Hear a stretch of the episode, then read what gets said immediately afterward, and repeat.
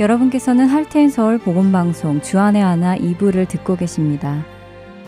주안의 하나 2부에는 구약 성경에 나오는 이스라엘 왕들의 이야기를 공부해 보는 왕들의 이야기와 은혜의 설교 그리고 쉽게 지나쳤던 말씀들을 다시 살펴보며 더 깊게 묵상하는 내 입술의 묵상이 준비되어 있습니다. 먼저 왕들의 이야기로 이어집니다.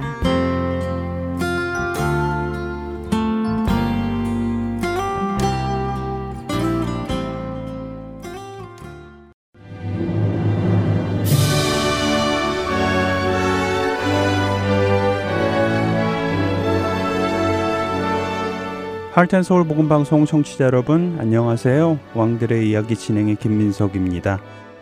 지난 3주간에 걸쳐 남유다의 네 번째 왕이었던 여호사밧에 대해 살펴보았습니다. 오늘부터는 열왕기상 16장 29절에서부터 22장 40절 그리고 역대하 18장에 기록된 아합 왕에 대해 함께 살펴보겠습니다. 아합 왕은 선지자 엘리야와 대립했던 왕으로도 우리에게 잘 알려져 있지요. 아합은 북이스라엘의 6대 왕이었던 오므리의 아들로 지난 시간까지 나누었던 여호사밭이 남유다를 통치하던 시기에 사마리아에서 22년간 북이스라엘을 통치했던 왕입니다. 성경은 아합 왕에 대해 이전의 모든 사람보다 여호와 보시기에 더욱 악을 행했던 왕이라고 평가하시지요. 그는 여로보암의 죄를 따라 행하는 것을 가볍게 여겼다고 성경은 기록하는데요. 여기서 가볍게 여겼다는 것은 아무것도 아닌 것으로 여기다 시시하게 보다라는 뜻입니다. 다시 말해 아합 왕의 악함은 여로보암에 비하면 상대도 안 된다는 말씀이지요. 아합의 아버지인 오므리 왕 때부터 적대 관계에 있던 아랍국과의 대립은 아랍 왕 때에도 여전히 계속되었습니다. 이에 아합 왕은 시돈의 왕 에바알의 딸 이세벨과 정략적으로 결혼하고 동맹을 맺지요. 성경은 아합의 아내인 이세벨을 사악하고 음행과 술수가 뛰어난 사람이었다고 열왕기하 9장 22절에 평가하는데요. 그녀는 이스라엘을 타락시켜 멸망으로 이끌고 간 성경에서 가장 악하게 평가받는 여자입니다. 아하방은 아내 이세벨이 섬기는 바알을 함께 섬기고 사마리아의 바알의 신전과 재단을 쌓았습니다. 바알 신의 아내인 아세라상을 만들어 섬기기도 했지요. 그는 개인적으로 우상을 섬겼던 이전 왕들과는 달리 공식적인 제사에 이방신을 들여와 섬겼습니다. 이에 이스라엘 하나님 여호와께서는 이전의 어떤 왕 때보다 심히 노하셨다고 성경은 기록합니다. 말씀드린 대로 아합 왕 때 우리가 잘 아는 엘리야 선지자의 이야기가 나옵니다. 하나님의 선지자 엘리야와 바알의 선지자 450명과의 싸움은 열왕기상 17장과 18장에 자세히 나옵니다. 직접 읽어 보시기 바랍니다. 아합 왕은 물론 수많은 백성들 앞에서 여호와 하나님이 참된 신이신 것을 보인 엘리야 선지자는 그날 바알의 선지자 모두를 죽입니다. 그런데 여호와가 참 하나님이심을 본 아하방 그는 어떻게 반응했을까요? 그는 아내 이세벨에게 엘리야가 행한 모든 일과 그가 어떻게 모든 선지자를 칼로 죽였는지 이야기합니다. 하나님께서는 엘리야를 통해 아하방에게 이적을 보여주시고 참 하나님이심을 보여주셨지만 아하방은 여전히 여호와가 참 하나님이신 것을 인정하지 않는 완악한 모습을 보여줍니다. 이로 인하여 이세벨은 사신을 엘리야에게 보내 내일 이맘때에 죽임을 당하게 해주겠다며 이를 갑니다. 이후의 이야기는 열왕기상 19장에서 나오니 참조하시기 바랍니다.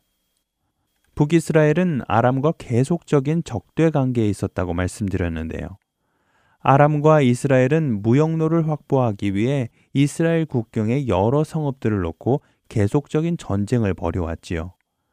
아합 왕이 북이스라엘을 통치할 당시 아람을 통치했던 베나닷 왕은 북이스라엘의 3대 왕이었던 바하사 왕과 동맹을 맺었던 베나닷 1세의 아들이었습니다. 베나닷 2세는 주변국의 왕 32명과 더불어 사마리아를 포위하고 아랍 왕에게 항복을 요구했습니다. 그는 아합 왕에게 사신을 보내 내 은금과 내 아내들과 내 자녀들의 아름다운 것은 다 자신의 것이라고 합니다. 이에 아합 왕은 베나닷을 자신의 주라고 부르며 기꺼이 바치겠다고 답합니다. 그러자 베나닷은 다시 사신을 보내 아합 왕이 바치는 것만을 받는 것이 아니라 아합의 신하들의 집까지 모두 수색하여 좋은 것은 다 가져가겠다고 전하지요.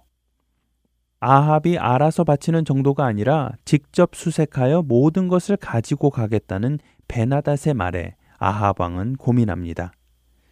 그래서 아합 왕은 나라의 장로를 불러 어찌해야 할지를 의논하지요. 이스라엘의 장로들은 아합 왕에게 강경하게 대응할 것을 요청합니다. 이에 아합 왕은 베나닷에게 처음 요구하는 것은 듣겠지만 두 번째 요구한 것은 듣지 못하겠다고 전합니다.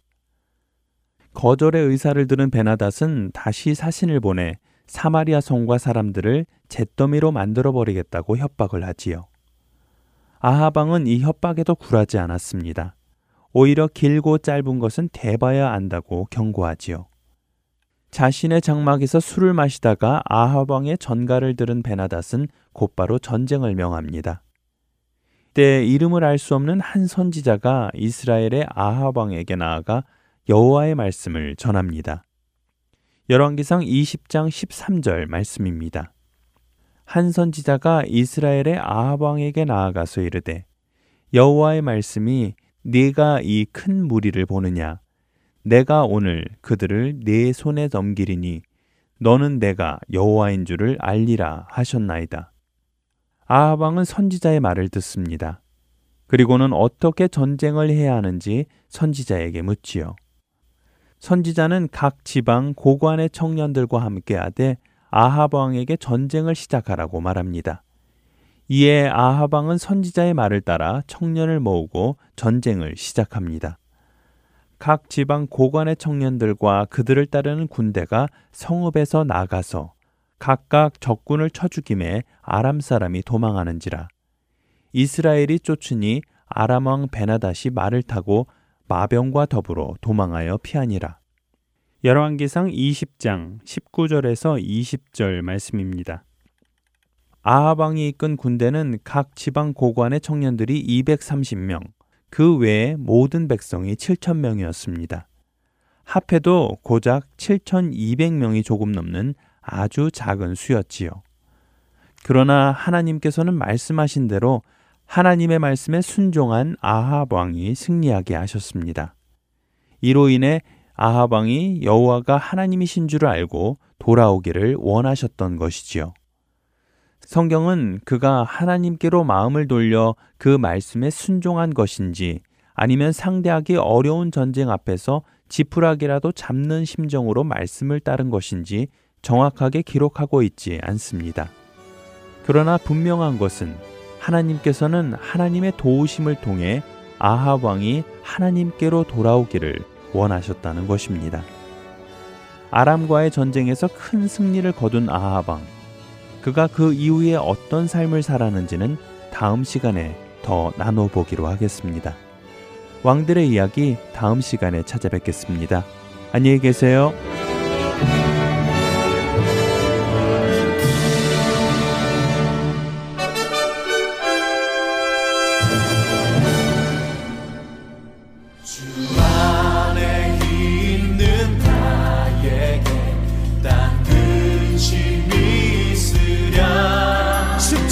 십자가 밑에 나아가 내 짐을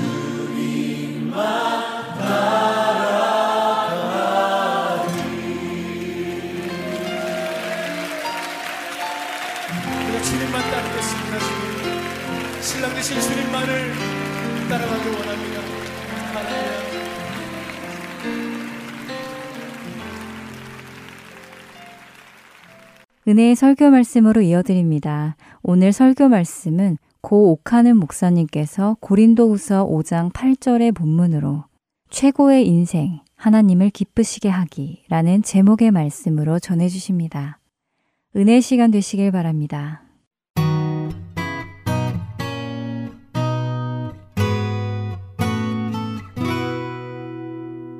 오늘 우리가 읽은 본문 보면 바울은 은근히 하나님 나라에 가고 싶어 하는 사람이었습니다. 뭐 쉽게 말하면 세상에 있는 육체의 장막을 빨리 벗어버리고 빨리 죽어서 예수님이 계시는 곳에 갔으면 좋겠다는 이런 소원을 갖고 있어요.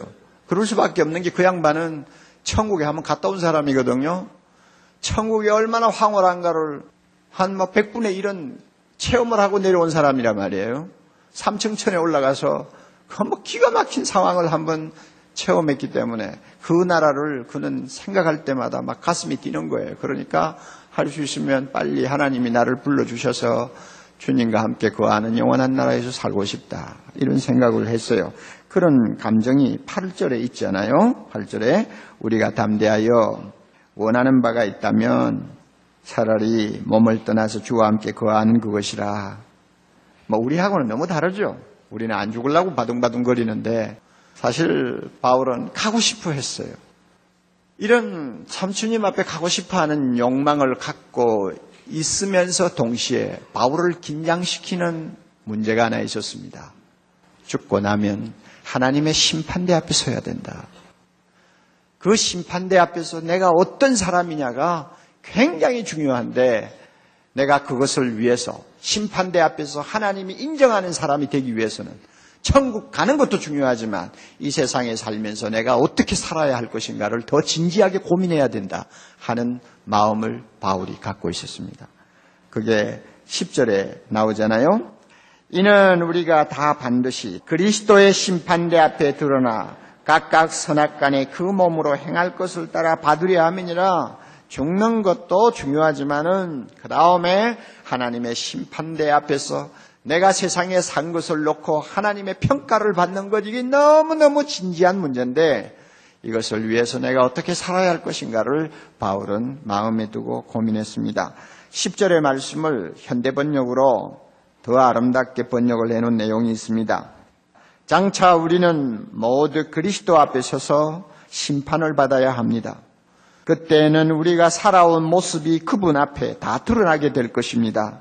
그리고 선한 일을 했든지 악한 일을 했든지 땅 위에 육체로 사는 동안에 행한 대로 보상을 받을 것입니다.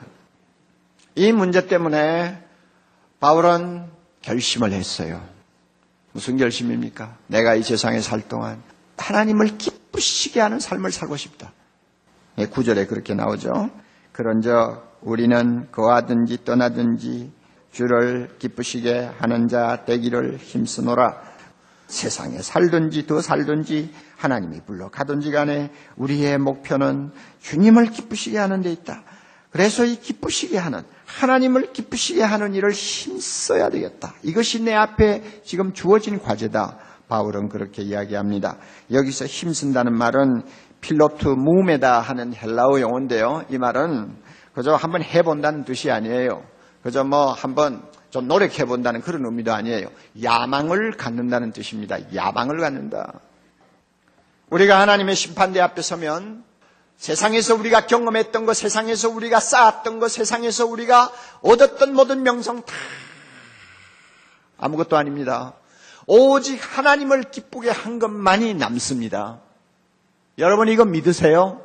믿으시나요? 진짜 믿으시나요? 하나님 앞에 가면 하나님을 기쁘시게 한 것만이 남습니다. 나머지는 다 없어져요. 우리가 하나님의 심판대 앞에 섰을 때 하나님이 인정하지 아니하는 것들은 아무 소용이 없어요. 오직 하나님을 기쁘게 한 것만이 영원히 남아요. 하나님을 기쁘게 하는 데는 관심이 없고 나를 위해서 살았던 인생은 어떤 것이든지 남아있는 것이 없습니다. 바울이 그것을 아주 심각하게 생각했어요. 가끔 보면 교회를 다니면서 나는 천당에만 들어가면 좋겠다 하는 말을 하는 사람들이 있어요. 어떻게 처음 들으면 야 이분이 참 구원받기를 사모하는 사람이구나. 참 믿음이 좋아서 저런 말을 하는구나 이렇게 느낄지 모르지만 조금 깊이 생각해 보면 그 밑에 아주 고약한 데가 있어요. 천당에만 갔으면 좋겠다. 그건 무슨 뜻이에요? 세상에서는 내 마음대로 좀 살아보고 내가 원하는 인생 한번 마음껏 즐겨보고 그래서 천국이 있으면 예수 믿는다는 그 말 한마디로 천국 문안이라도 들어간다면 다행이다 하는 이야기입니다. 그러니까 그 저변에 깔려있는 생각이 뭐냐 하면 내 식대로 내 기분대로 살고 싶다는 것입니다. 하나님을 기쁘게 하는 일에는 별로 관심이 없는 거예요. 한번 왔다가 가는 세상 후회 없이 한번 살아보고 싶은 욕망이 있는 거예요. 하나님을 기쁘게 하는 것은 그 사람의 안중에도 없는 일이요. 그러면서 교회를 다녀요. 하나님을 기쁘게 하기 위해서는 값을 지불해야 할 때가 많이 있거든요. 노력을 해야 되거든요. 어떤 면에는 자기를 포기해야 될 때도 있거든요. 그러니까 이것이 부담스러운 것입니다. 그러니 그것을 일단 제쳐놓고 내가 원하는 인생 살면서도 구원받았으면 좋겠다 이런 소리 하는 거예요. 예수 믿고 난 다음에 우리의 관심은요, 천국에만 들어가면 좋겠다가 아닙니다. 그런 유치한 생각을 하는 거 아니에요.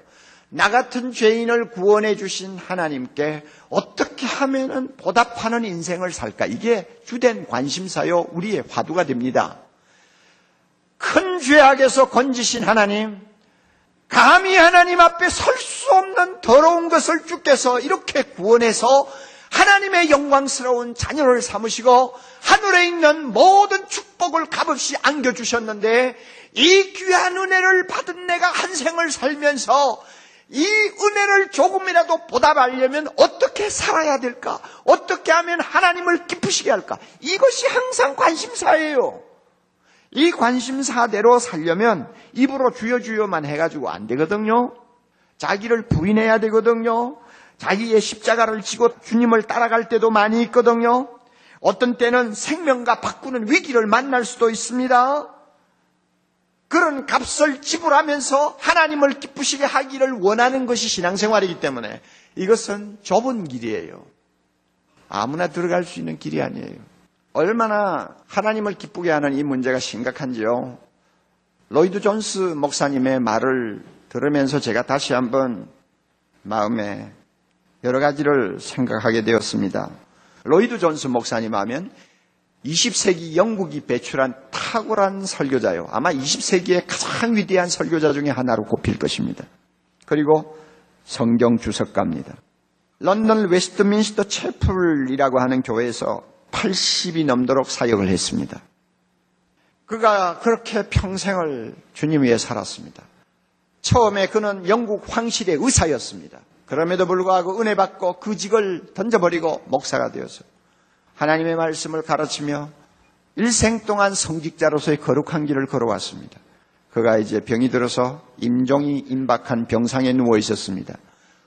후배 목사님이 그를 찾아가서 존경하는 마음으로 이렇게 질문했습니다. 목사님, 한평생 하나님의 말씀을 가르치고 또 설교하면서 사셨는데 그렇게 하면서 평생 마음속에 담고 있었던 가장 진지한 생각이 있었다면 무엇이라고 생각합니까?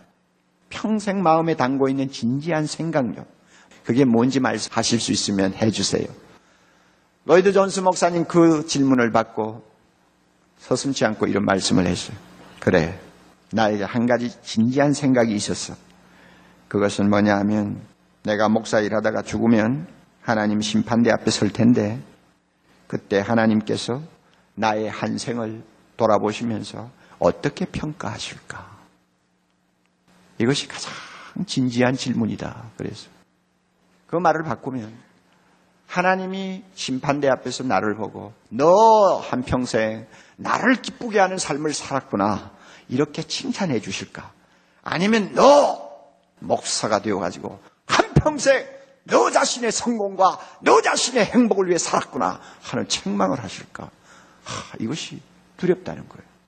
저는 이 말을 이해합니다. 여러분이 생각할 때 목사들이 어떻게 그런 어, 두려움을 가지고 살까 이렇게 생각할지 모르지만요. 여러분 성경을 보세요. 선지자다, 뭐 제사장이다, 하나님께서 성직자로 부른 사람들이 얼마나 잘못된 길로 많이 갔는지 뭐 성경을 봐도 다 알고 있잖아요. 그리고 교회사를 보면은 진짜 타락한 사람들이 성직자 중에 많이 나오잖아요. 목사라고 다 주님을 기쁘시게 하는 삶을 산다고 하면 착각이에요. 그러므로 제가 두려워하는 거예요. 자기를 위해서 열심히 할 수 있어요. 자기의 명예를 위해서 헌신할 수 있어요. 자기의 성공을 위해서 교회를 위하여 시간을 투자하며 생을 바칠 수 있어요. 그래서 성공한 목사라고 하는 말을 들을 수도 있어요. 사람은 그 사람의 중심을 모르니까 하나님을 기쁘게 했는지 자기를 기쁘게 하는 삶이었는지 판단 못하지만 하나님은 다 하신다 그 말. 이 세상은 연습이에요. 이 세상은 나그네예요. 이 세상은 여행하는 곳이에요. 리허설 하는 곳이에요. 여기서 리허설을 하면서 하나님을 기쁘시게 하는 삶을 살았다면 영원한 나라에 가서 영원토록 하나님을 기쁘게 하는 행복한 자가 될 수 있고 이 세상에서 리허설을 하면서도 자기를 위해서 살았다면 그 사람은 하나님 나라에 들어갈 수가 없어요. 그런 사람은 천국에서 용납이 안 되니까요. 그러면 자 우리가 어떻게 하면 하나님을 기쁘시게 하는 사람이 될 수 있을까요? 두 가지로 생각합시다. 첫째로요. 하나님이 기뻐하시는 사람이 되어야 합니다. 인격이 되어야 합니다. 하나님이 기뻐하시는 사람요. 여러분 자녀를 낳으면 우리 참 그의 자녀를 키우는 또 재미가 있지 않습니까? 뭐, 그참 재롱을 피우는 거 보면 하, 이놈이 제 밥그릇 노릇 하는구나 뭐 이런 생각하잖아요. 그래서 애들을 키우는 것은 희생이 아닙니다. 부모를 위해서 너무너무 하나님이 좋은 선물을 자녀를 통해 주셔요.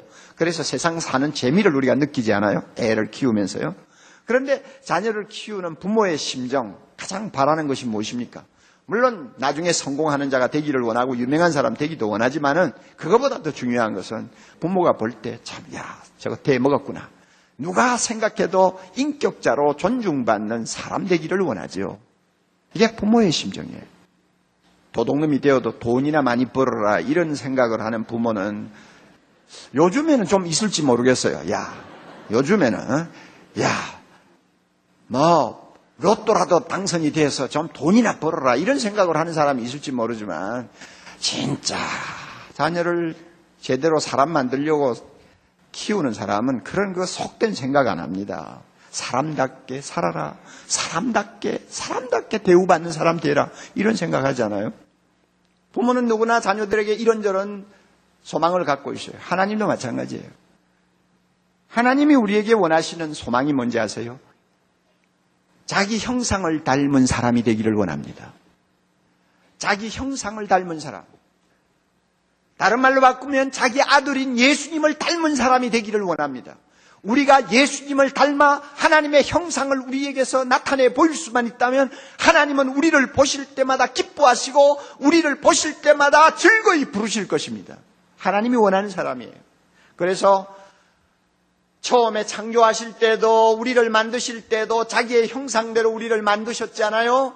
창세기 1장에 가서 보면 우리의 형상대로 우리의 모양대로 사람을 만들자. 그래서 이 세상 모든 피조물 가운데서 하나님의 형상을 닮은 사람은 인간뿐입니다. 그러므로 인간이 존엄합니다. 인간이 참 영광스러운 존재입니다. 그러나 죄로 인해서 우리는 이 형상을 잃어버렸어요. 이 형상이 파괴되어 버렸어요. 그리고는 하나님을 당기보다 마귀를 닮는 존재가 되어 버렸어요.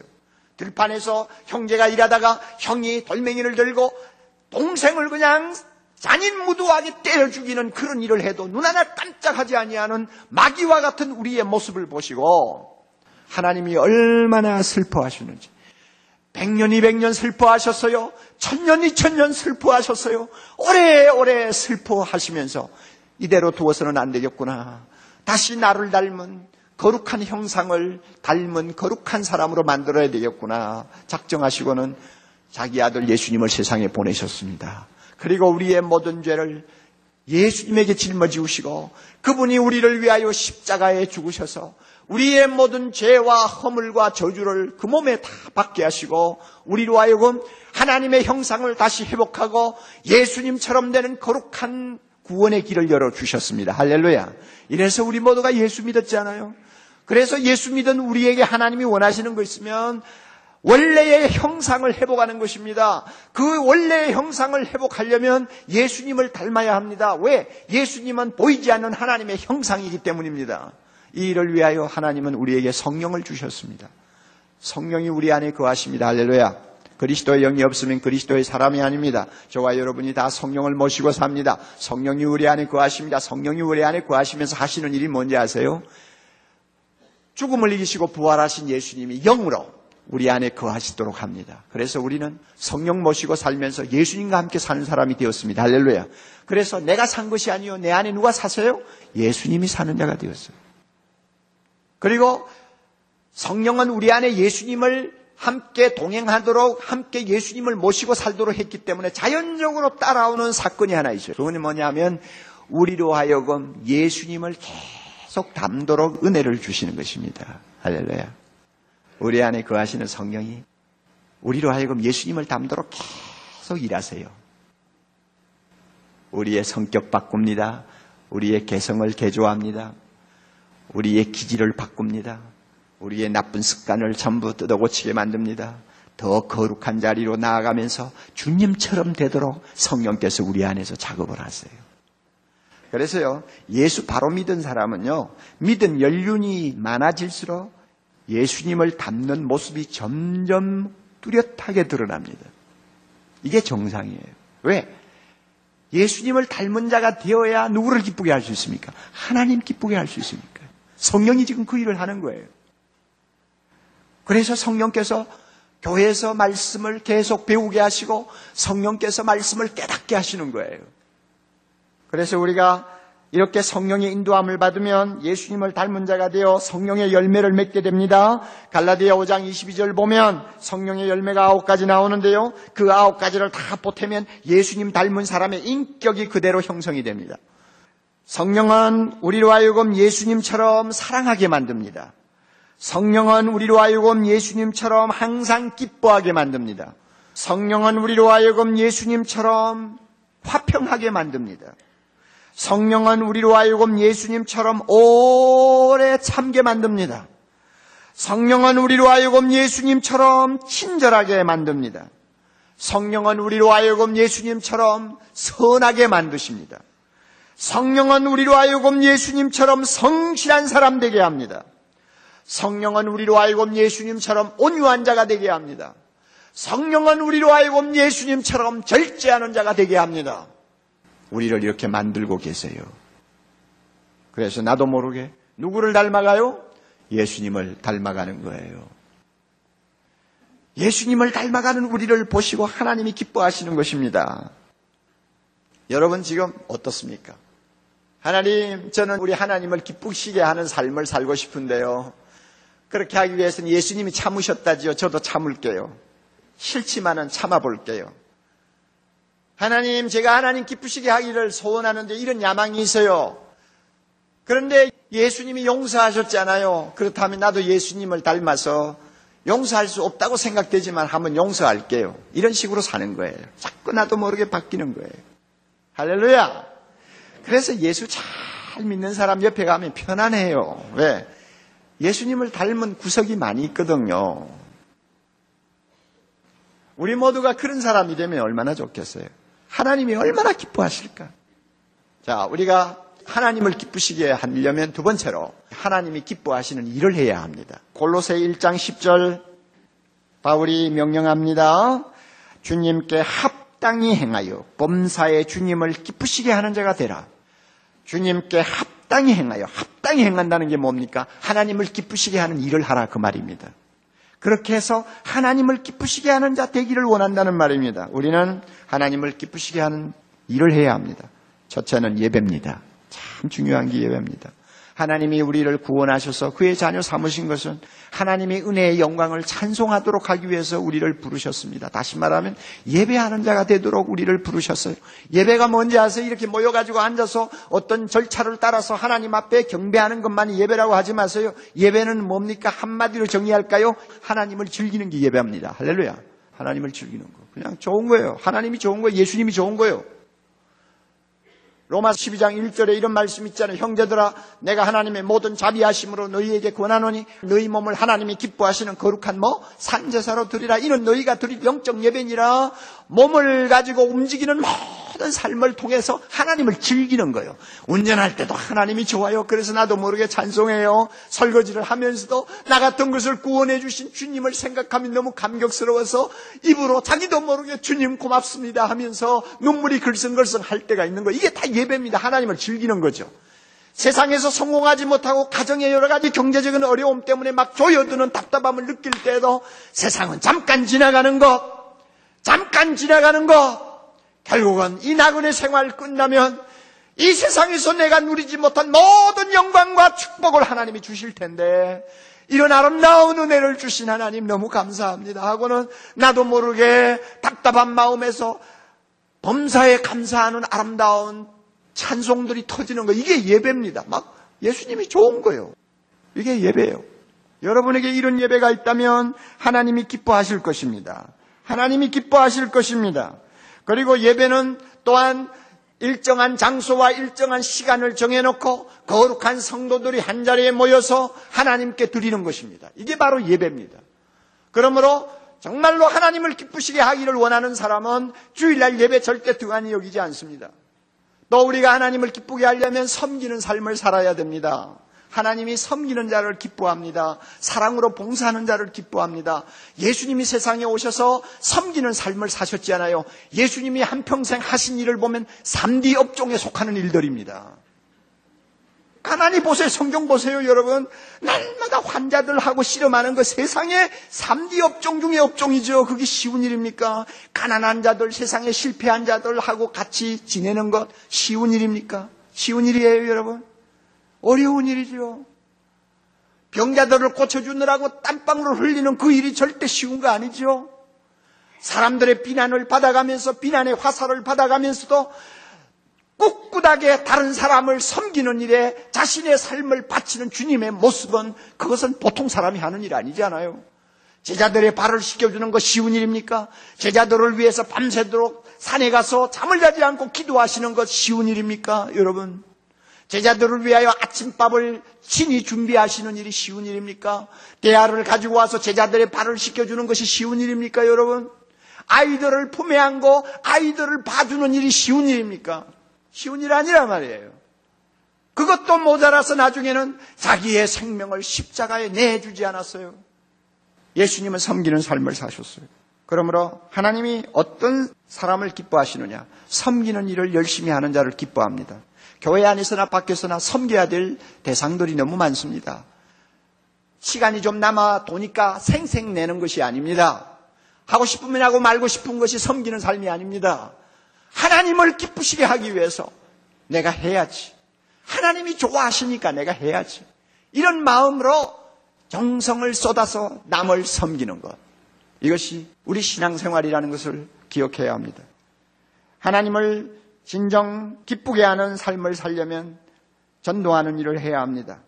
성교를 해야 합니다. 복음을 전하는 일, 세상을 구원하는 일은 하나님이 가장 소중히 여기시고 제일 하고 싶어 하시는 일입니다. 그러므로 우리 보고 땅끝까지 가서 복음을 전하라, 내 이웃을 구원하라 이렇게 말씀하시는 것은 하나님이 가장 하고 싶어 하는 중요한 일에 우리를 초대하시는 것입니다. 그러므로 이거 영광이에요. 전도하는 것은 영광입니다. 선교하는 것은 영광입니다. 하나님의 일에 동참하는 것입니다. 그러므로 하나님 나라 가면은요, 오직 영혼을 구원하기 위해서 우리가 수고한 일만이 영원 영원히 남습니다. 영원히 남아요. 선교사들이 저렇게 고생하면서 복음을 전하는 이유가 있어요. 하나님 나라 가면 하늘의 별처럼 영원히 빛나는 자가 되리라고 약속을 했기 때문에 세상에서는 잠깐 초라하게 살더라도 하나님 나라에 가서 영광스럽게 살기를 원하는 것입니다. 여러분 믿지 아니하는 이웃을 위해서 계속 기도합니까? 내 옆에 예수님을 모르는 사람이 있을 때 담대하게 입을 열고 전도합니까? 세상의 것을 가지고 의시되고 자랑하는 사람을 보면서 너무너무 그 영혼이 불쌍해서 마음 아파하는 일이 있습니까? 선교사를 위해서 날마다 정해놓고 기도합니까? 세계를 가슴에 품고 캄보디아, 중국, 러시아 이렇게 나라 이름을 매일 하나씩 들어가면서 기도해 줍니까? 내가 땀 흘려서 번 돈을 하나님의 복음 전하는 일에 기쁨으로 사용합니까? 만약에 우리 모두가 이렇게 살고 있다면 하나님을 기쁘시게 하는 일을 하는 사람이라는 것을 믿으시기 바랍니다. 우리 모두가 이렇게 되기를 바랍니다. 미타니 야스토라고 하는 일본 사람이 있습니다. 미타니 야스토라고 하는 분은 일본의 가네보라고 하는 회사의 회장입니다. 평범한 말단 사원으로 그 회사에 들어가서 나중에 회장이 되었고 회장이 된 다음에 그 가네보 회사를 일본의 초인류 기업으로 성장시킨 신화적인 존재입니다. 그분이 쓴 조그마한 책이 있어요. 제가 읽으면서 감동받았습니다. 그는 결혼하고 나서 아내로부터 전도를 받고 예수님을 만나게 되었습니다. 예수를 만나서 이제 예수님을 믿고 신앙생활을 하는데 하루는 아내가 그 야수또 그 자기 남편을 보고 이런 말을 했습니다. 여보, 주님이 기뻐하시는 일을 하세요. 그리고 주님의 증인으로 복음을 전하는 증인으로 한 생을 사세요. 출세요? 그건 안 해도 돼요. 하나님을 기쁘시게 하는 삶을 사세요. 하나님을 기쁘시게 하는 삶을 살려다가 회사에서 목이 잘리면 과감히 그만두세요. 그러면 내하고 둘이서 전도하러 다니면 돼요. 아내가 그런 말을 했어요. 오랜 후에 그 남편이 아내를 놓고 쓴 글을 보면 그때 출세 안 해도 돼요. 하는 그 말이 너무너무 가슴에 와 닿았다고 그래요. 왜냐하면 많은 부인들은 출세, 출세 하면서 남편을 그냥 뒤에서 몰거든요. 그래가 남자들이 그냥 스트레스 받아가지고 일찍 죽지 않아요. 그런데,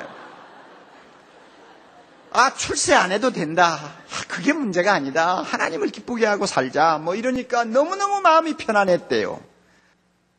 이 야스토 씨가 예수 믿고 나서 세상을 보는 안목이 달라졌습니다. 생각이 바뀌었습니다. 그의 마음속에는 항상 하나님의 말씀 하나가 남아 있었어요. 그것이 뭔지 아세요? 갈라디아 1장 10절이에요. 이제 내가 사람들에게 좋게 하랴 하나님께 좋게 하랴 사람들에게 기쁨을 구하랴 내가 지금까지 사람의 기쁨을 구하는 것이었다면 그리스도의 종이 아니니라 쉽게 말하면 이 본문 내가 하나님을 즐겁게 하는 사람이 될까 사람을 기쁘게 하는 사람이 될까 나는 하나님을 기쁘게 하는 자가 되기를 원한다 하는 그 말씀이거든요 그 말씀을 마음에 담고 살았다고 합니다 그러니까 그럴 때마다 자주 불이익을 여러 번 당했습니다. 자천을 당하기도 하고 왕따를 당하기도 하고 어떤 때는 회사를 그만두어야 할 위기를 만날 때도 있었지만 보세요. 하나님을 기쁘시게 하기를 위해 모든 것을 포기할 각오를 하고 사니까 하나님이 그 사람을 그 회사의 최고 자리에 올리시고 하나님이 영광 받으시잖아요. 우리 인생 길지 않습니다.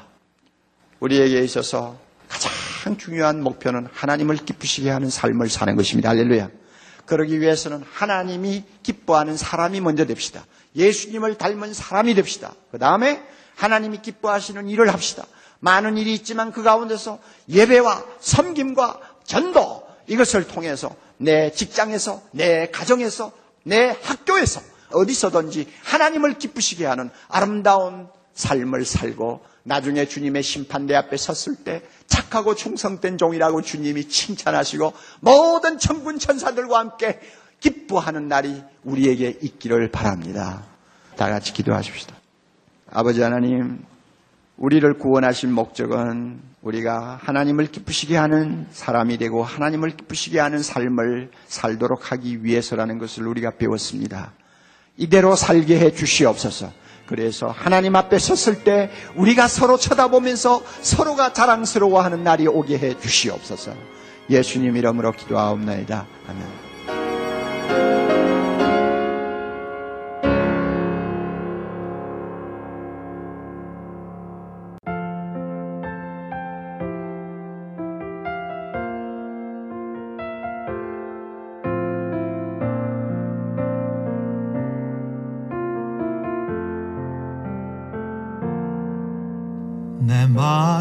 다하고 목숨을 다하고 내 뜻을 다하여 하나님을 사랑하라. 내 자신과 같이 너의 이웃을 사랑하라. 사랑하라 내 마음을 다하고 목숨을 다하고 내 뜻을 다하여 하나님을 사랑하라. 내 자신과 같이 너의 이웃을 사랑하라. 사랑하라 예수께서 이르시되 이 두 계명을 온전케 하라. 두 계명이 온 율법과 선지자들의 강령이라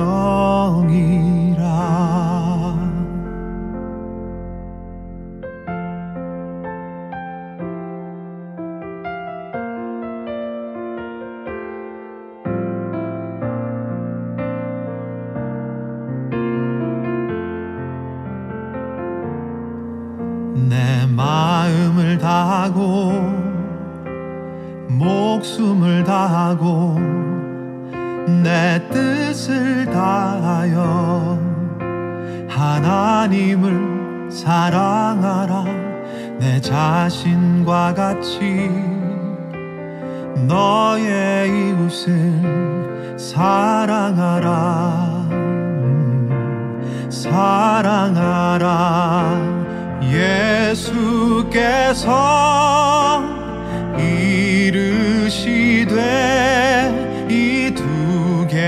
계명을 온전케 하라.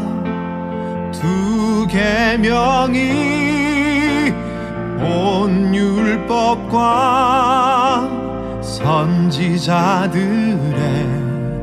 강령이라. 예수께서 이르시되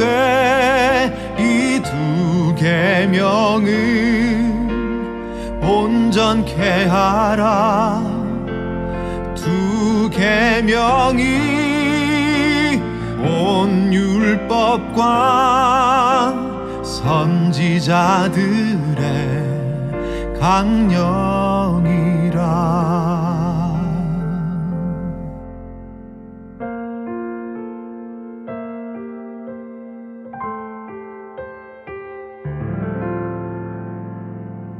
사랑하라 서로 사랑하라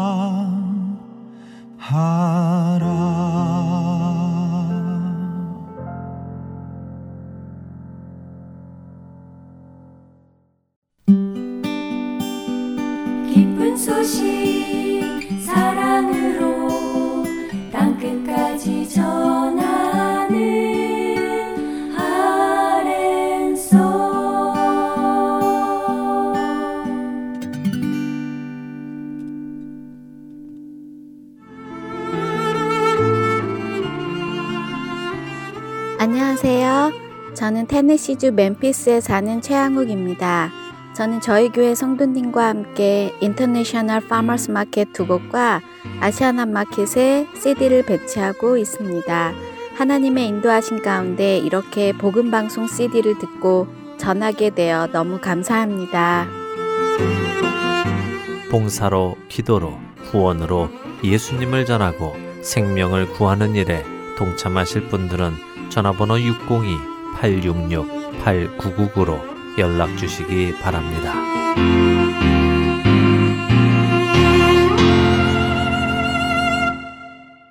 계속해서 내 입술의 묵상 보내드립니다.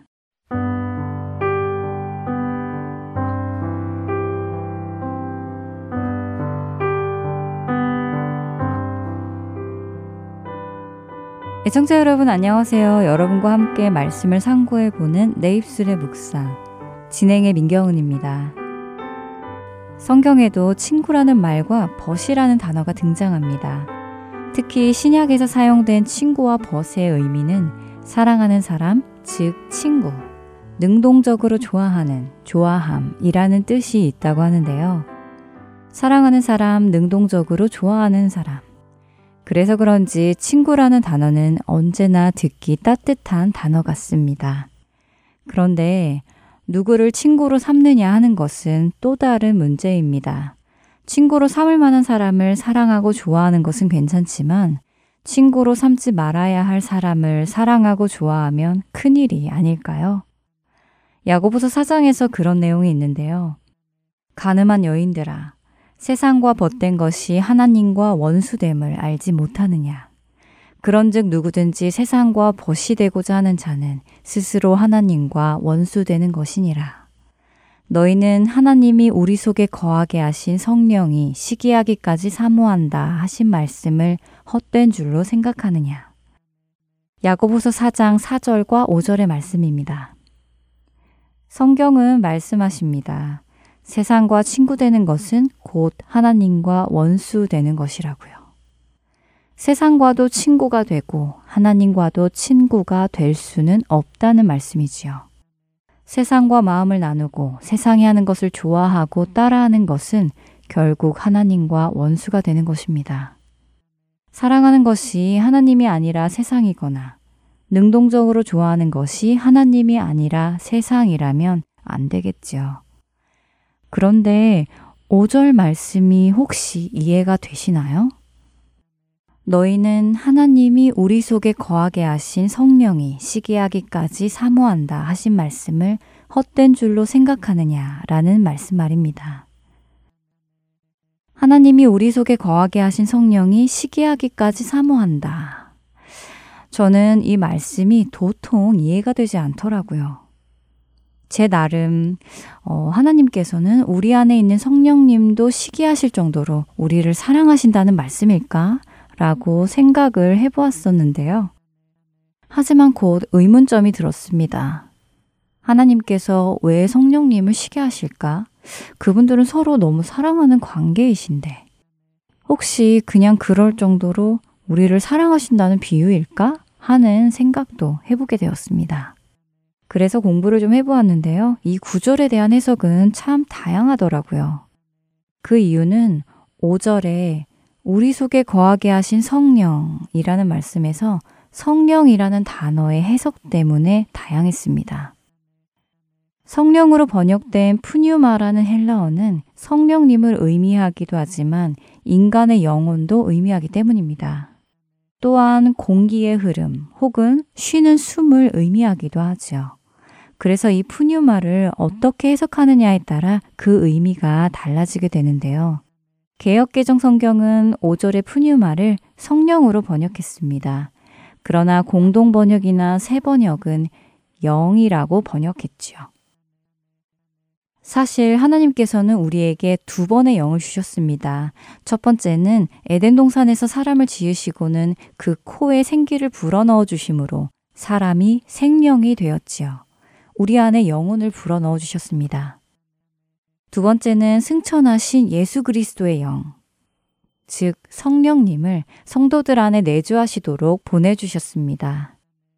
그렇기에 5절에 하나님이 우리 속에 거하게 하신 영은 성령님을 지칭하는 것일 수도 있고 태초에 우리에게 불어넣어 주신 영혼을 지칭하는 것일 수도 있다는 말씀입니다. 그런데 문장 안에서 볼 때 하나님께서 성령님을 시게 하신다는 것은 왠지 어울리지 않지요?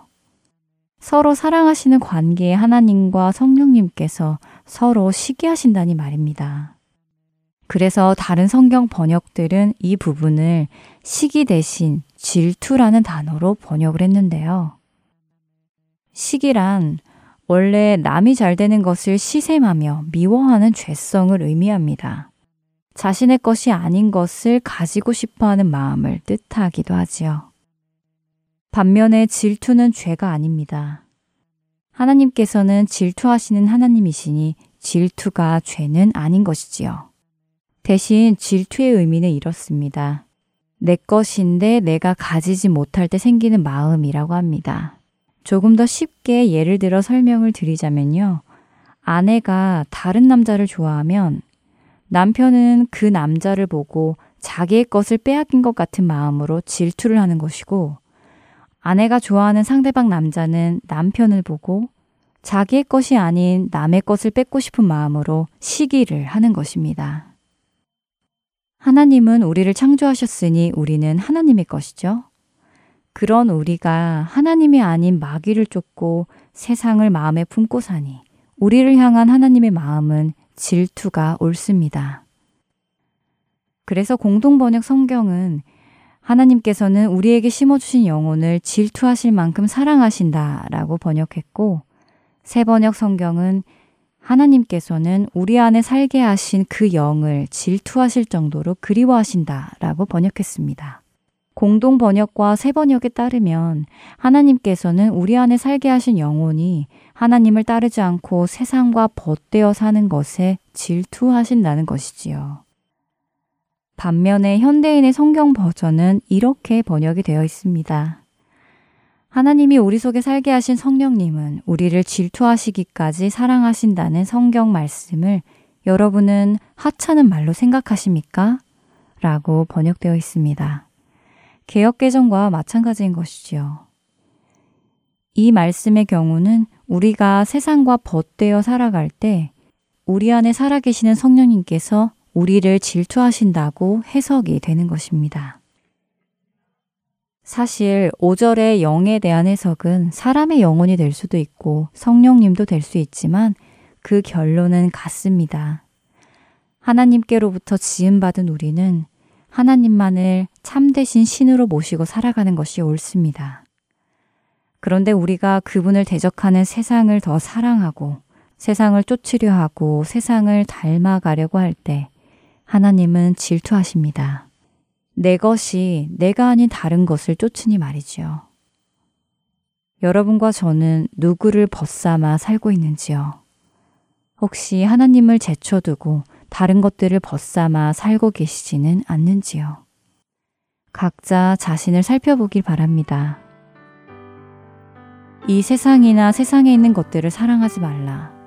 누구든지 세상을 사랑하면 아버지의 사랑이 그 안에 있지 아니하니 이는 세상에 있는 모든 것이 육신의 정욕과 안목의 정욕과 이생의 자랑이니 다 아버지께로부터 온 것이 아니요 세상으로부터 온 것이라. 요한일서 2장 15절에서 16절의 말씀입니다. 세상과 벗되지 않고 하나님의 자녀로 주의 말씀을 사모하며 살아가는 우리 모두가 되길 소망하며 오늘 이 시간 마치겠습니다. 저는 다음 시간에 뵙겠습니다. 안녕히 계세요.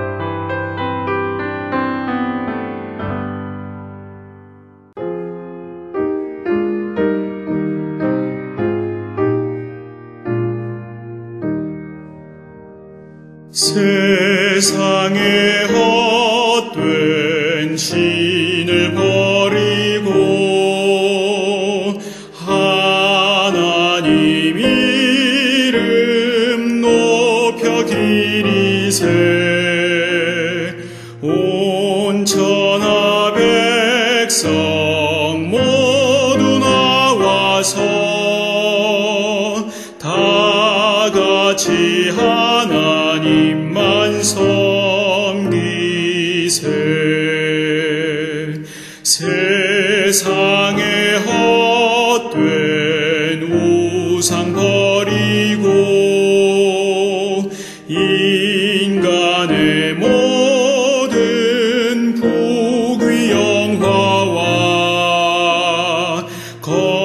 거짓과